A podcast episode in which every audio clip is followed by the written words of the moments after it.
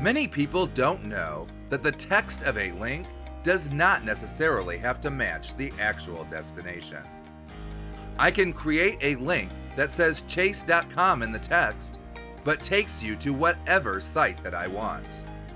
But if you want to see where a link is actually going to take you, there is an easy way to determine it. For Personal Tech Media, this is Two Minute Tech. I'm Jim Herman.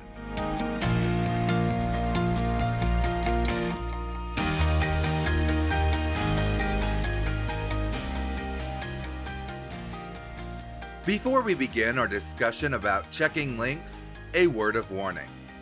If you think that a link is questionable, the best thing to do is to avoid clicking on it altogether.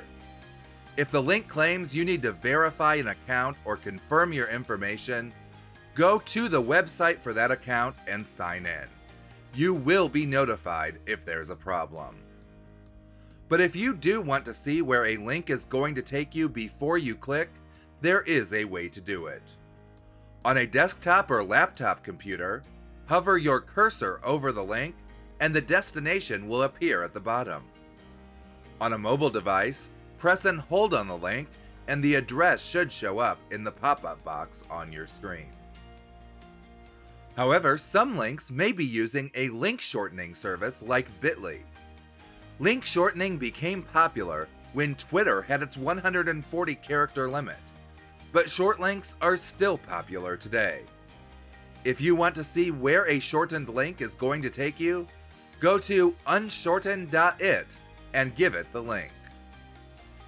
And finally, some people will mask the final destination of a link by routing it through redirects. You could get bounced across multiple sites before you reach the final destination. What's My D N S has a redirect checker that will show you each redirect and the final destination.